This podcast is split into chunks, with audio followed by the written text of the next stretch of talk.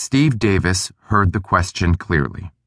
It was spoken softly, but firmly, and uncomfortably close to his ear.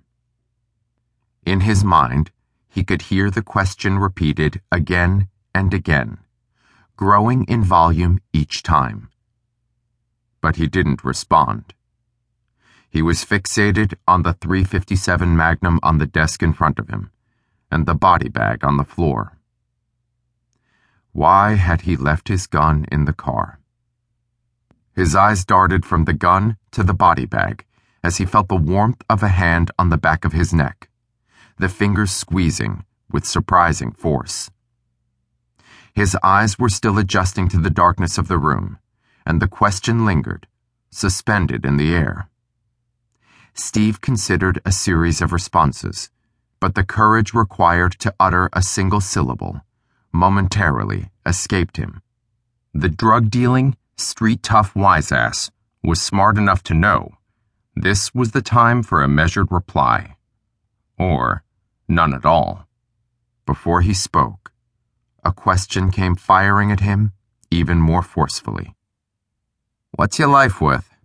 The first time Whitey Bulger asked him the question, there was a convivial tone that conveyed genuine curiosity as if he really wanted to know what value the 20 something year old kid placed on his life.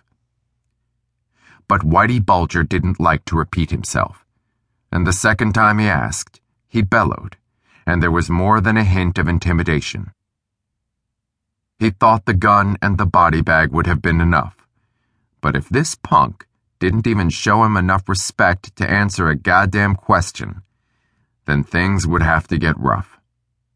Bulger's reputation as a stone cold killer was well earned, and it was well known by Steve Davis, who had the misfortune of being called on this day to answer to Whitey. Davis had never pondered what his life was worth, and he still wasn't giving it much thought now. Instead, his mind kept repeating, Why the fuck did I leave my gun in the car?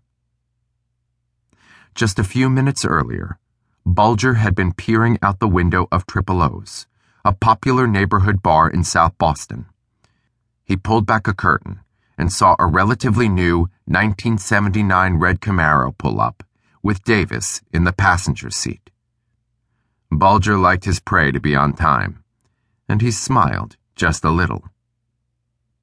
Satisfied, Bulger calmly turned and made his way to the office on the second floor. It was 11 o'clock in the morning, and Triple O's was nearly empty.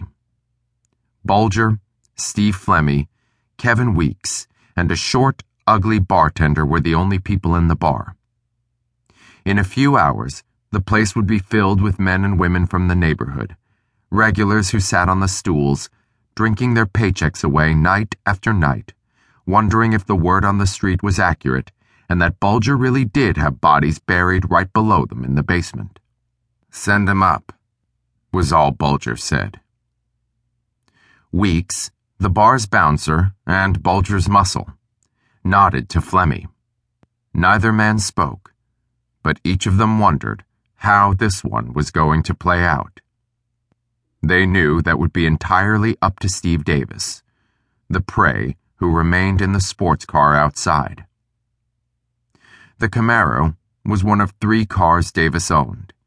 It was three years old, but cherry. The other two cars were Cadillacs.